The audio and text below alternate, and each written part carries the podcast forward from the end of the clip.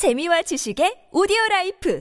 팟빵 안녕하세요. 군사돋보기입니다. 드디어 우크라이나가 그토록 독일에게 지원해 줄 것을 요청해왔던 레오파르트2 전차가 폴란드에 의해 공여될 것으로 보입니다. 그러나 그 뒷배경에는 여전히 독일의 반대가 있어 쉽게 이 같은 결정이 내려질 수 없었던 것으로 밝혀졌는데요. 사실상 독일은 자신들이 개발하고 폴란드에 수출한 레오파르트2 계열의 전차들을 우크라이나에 지원하는 데 반대해 이제껏 계속 미뤄져 왔지만 급기야 폴란드가 독일의 생각이 어떻든 상관없고 독단적으로 레오파르트2 계열 전차들을 우크라이나에 지원하기로 한 것입니다. 폴란드는 과거 2차 세계대전의 시작과 전쟁과 함께 독일군에게 침략을 받았던 아픈 과거를 가지고 있을 뿐만 아니라 독일과 유럽 각국이 함께 개발하는 차세대 전차 프로젝트인 MGCS에서도 독일 때문에 참가할 수 없게 되는 등 여러모로 억울한 상황에 처해 왔습니다. 그런데 현재 여러 OSINT 정보를 전하는 이들의 보도에 따르면 독일이 갈수록 떨어져 가는 자신들의 전차 성능에 대해 크게 우려하고 있으며 이를 감추기 위해 로비를 벌이는 등 갈수록 전차 강국으로 불려왔던 과거의 이미지를 실추시키고 있는데요. 이 때문에 최근 폴란드가 오히려 독일을 압박하며 자신들이 운영 중인 독일제 레오파르트 2 계열의 전차를 전차를 독일의 반대와 상관없이 우크라이나에게 주기로 한 것은 과거 독일에게 받아왔던 차별 대우에 대한 보복 조치라는 말까지 나올 지경인데요. 급기야 폴란드는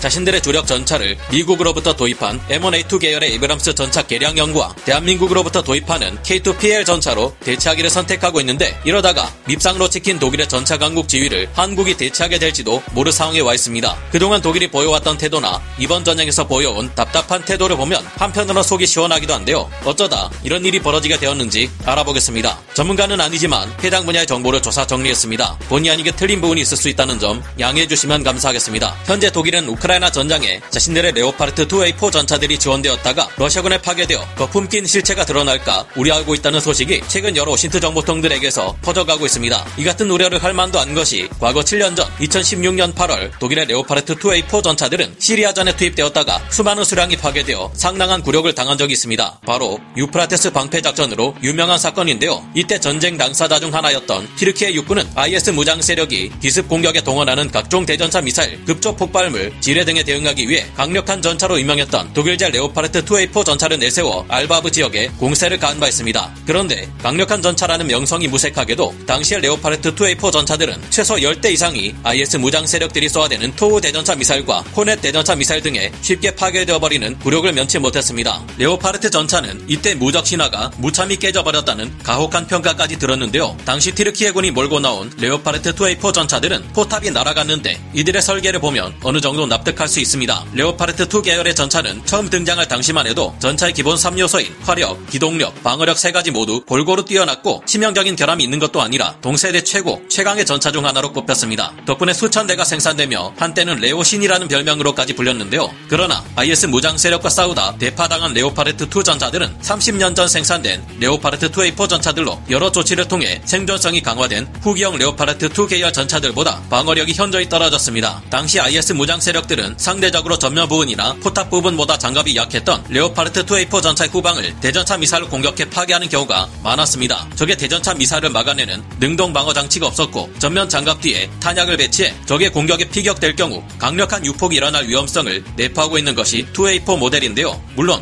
이런 문제들은 개량을 거쳐 보완할 수 있고 다른 면들을 종합 종합해 볼 때 레오파르트 2 계열의 전차들이 약하다고만 할 수는 없었습니다. 2003년 아프가니스탄 전역에 파병된 캐나다군 소속의 레오파르트 2 계열 전차 안에는 탈레반 반군이 설치한 대형 대전차 지뢰가 폭발했는데도 불구하고 승무원들이 경미한 손상만 입는 데 그치면서 역시 무적이라는 평가를 받기도 했는데요. 그러나 과거의 무적이나 다름없다는 명성에는 다소 과대평가된 부분이 있었다는 의혹이 제기되는 것은 어쩔 수 없었는데요. 그러나 레오파르트 2 계열 전차들의 가장 치명적인 문제점은 소련이 무너지고 냉전이 끝나자 유럽의 여러 도입국들이 군축을 진행했고 이로 인해 독일 전차들의 추가적인 개량, 생산이 지지부진해진 것이 진짜 문제인 듯합니다. 미군의 에이브람스 전차는 계속해서 개량을 거듭하며 더 강해져 갔고 우리 한국의 K2 흑표 전차도 개량을 거듭하는 것은 물론 유일한 문제점이었던 파워팩의 국산화 비율을 점점 더 높여가며 과거의 문제점들을 개선해 나가며 4차 양산 가능성을 높여가고 있습니다. 이런 상황에서 우크라이나 전쟁이 발발해 전 세계에 다시 전쟁의 위기감을 일깨웠고 독일이 우크라이나를 적극적으로 지원했다면 상황이 달라졌을지도 모릅니다. 하지만 독일은 이번 전쟁에서 러시아의 눈치 가 치를 보며 우크라이나를 지원하는 데 소극적인 태도를 보여왔는데요. 더욱이 독일은 폴란드에게도 갈수록 신뢰를 잃게 만드는 행동을 반복해왔습니다. 폴란드 육군은 독일로부터 레오파르트 2A4 전차를 108대 도입해 운용하고 있고 2A5 전차 또한 105대를 운용 중인데요. 폴란드 현지에서 개조한 버전의 레오파르트 2 계열 전차 또한 36대를 운용 중입니다. 폴란드가 가진 총 250여 대의 레오파르트 2 계열 전차들은 성능 개량될 예정이었으나 독일 업체들의 사정이 걸림돌이 되어 계속해서 일정이 지연되는 등 폴란드 입장에서는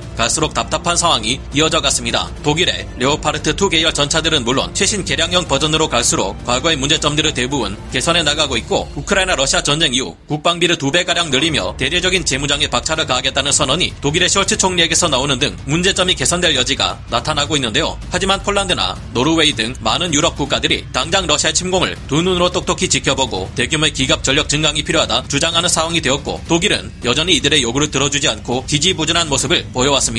급기야 이 같은 독일의 태도에 완전히 질려버린 폴란드는 대한민국과 수십 조 원 규모의 대규모 방산 계약을 체결하며 레오파르트 2 계열 전차 대신 K2PL 전차를 선택했고 이를 지켜본 다른 동유럽 국가들도 빠른 기간 안에 기갑 전력을 대폭 증강시켜 줄 수 있는 나라가 한국밖에 없다는 것을 깨닫고 우리나라 쪽으로 시선을 돌리고 있습니다. 이러다가 독일은 동유럽 전차 수출 시장을 모두 한국에게 빼앗기고 도태되는 것 아닌가 하는 전망도 많이 나오고 있는데요. 이를 보면 우리나라 또한 중요한 무기체계 성능을 개량하고 발전시켜 나가며 우리 전 차의 도입국들과 좋은 관계를 유지하는 것이 필수라는 생각을 하게 됩니다. 이번에 폴란드는 독일의 반대를 무시하고 10여 대의 레오파르트 2A4 전차들을 우크라이나 지원하겠다 결정한 것으로 알려졌으며 상황에 따라 그보다 개량된 레오파르트 2A5 전차들을 지원하겠다는 의지마저 보이고 있는데요. 독일은 이번 전쟁에 레오파르트 2 계열 전차들이 나섰다가 쉽게 유폭되어 파괴될 수 있다는 문제점이 드러날까 이를 거부하고 미루려 하고 있습니다. 만약 이 문제점이 이번 전쟁에서 크게 대두된다면 이후 정말로 한국의 K2 계열 전차들에게 수출 시장을 빼앗길 수 있고 이를 두려워해 자꾸만 레오파르트 2 전차 지원을 꺼리는 것 아니냐는 의심까지 나오고 있는데요. 그러나 러시아군과 달리 우크라이나군은 유폭 가능성이 훨씬 높은 러시아군의 T-72 전차도 노획해 잘만 사용하고 있으니 너무 걱정할 필요는 없지 않나 생각도 듭니다. 독일제 레오파르트 2A4 전차의 경우 유폭 가능성이 높다고 해도 전차의 장갑 부위 중 가장 두텁고 방어력이 높은 전면 장갑 뒤에 자리 잡고 있으며 러시아군과 달리 우크라이나군은 전차를 이용해 공세를 감행할 경우 장갑차 및 보병들과 함께 제병 협동 작전을 수행합니다. 전차로 공세를 가할 때는 다른 전차들과 장갑차들의 호위를 받으며 한 대씩 한 대씩 조심스럽게 전진하는 초월 기동을 실시하는데요. 물론 전장 상황상 모든 상황에서 이렇게 레오파르트 2 계열 전차들을 운용하기는 어렵겠지만 러시아군에서 운용되는 T-72 B3 전차는 포탑이 수십 미터 이상 날아가는 사태가 수도 없이 나왔던 반면 우크라이나군에서 운용되는 똑같은 T-72 B3 전차에서는 이런 일이 거의 발생하지 않고 있는데요. 게다가 레오파르트 2 계열 전차들은 우리 군의 K2 흑표 전차나 폴란드에 수출하기 위해 여기에 개량을 가한 K2PL 전차만큼은 아니지만 나름대로의 장점들을 꽤나 많이 가지고 있습니다. 무엇보다 수천 대 가량 생산되어 여러 유럽 국가에 수출되었다는 점이 우크라이나군에게는 매우 큰 이점으로 작용할 수 있을 텐데요. 폴란드에서만이 아니라 독일 또한 적극적으로 우크라이나의 레오파르트 2 계열 전차들의 모든 지원을 허가하겠다고 나설 경우 엄청나게 많은 수량의 레오파르트 2 계열 전차들을 우크라이나는 지원받을 수도 있게 될 겁니다. 개전 초기부터 우크라이나군이 지속적으로 독일에게 레오파르트 2 계열의 전차 지원을 요청해 온 데에는 이 같은 이유가 크게 작용했을 것으로 추정되는데요. 우크라이나군에 지원된 레오 파르트 2 계열 전차들이 크게 활약한다면 수출 시장에서 우리나라의 K2 계열 전차들과 경쟁하는데도 매우 유리해질 수 있을 겁니다. 실전을 통해 검증된 성능이라는 요소는 무기체계 수출에 있어서 가장 강력한 장점이 되기 때문이죠. 이렇게 될 경우 반대로 우리나라의 K2 계열 전차 수출에는 악재로 작용할 수 있다는 점이 한편으로서는 찝찝할 수 있을 것 같은데요. 그러나 전쟁의 피해를 막는 데 도움이 된다면 레오파르트 2 계열 전차들이 더 많이 우크라이나에 지원되고 우리 한국은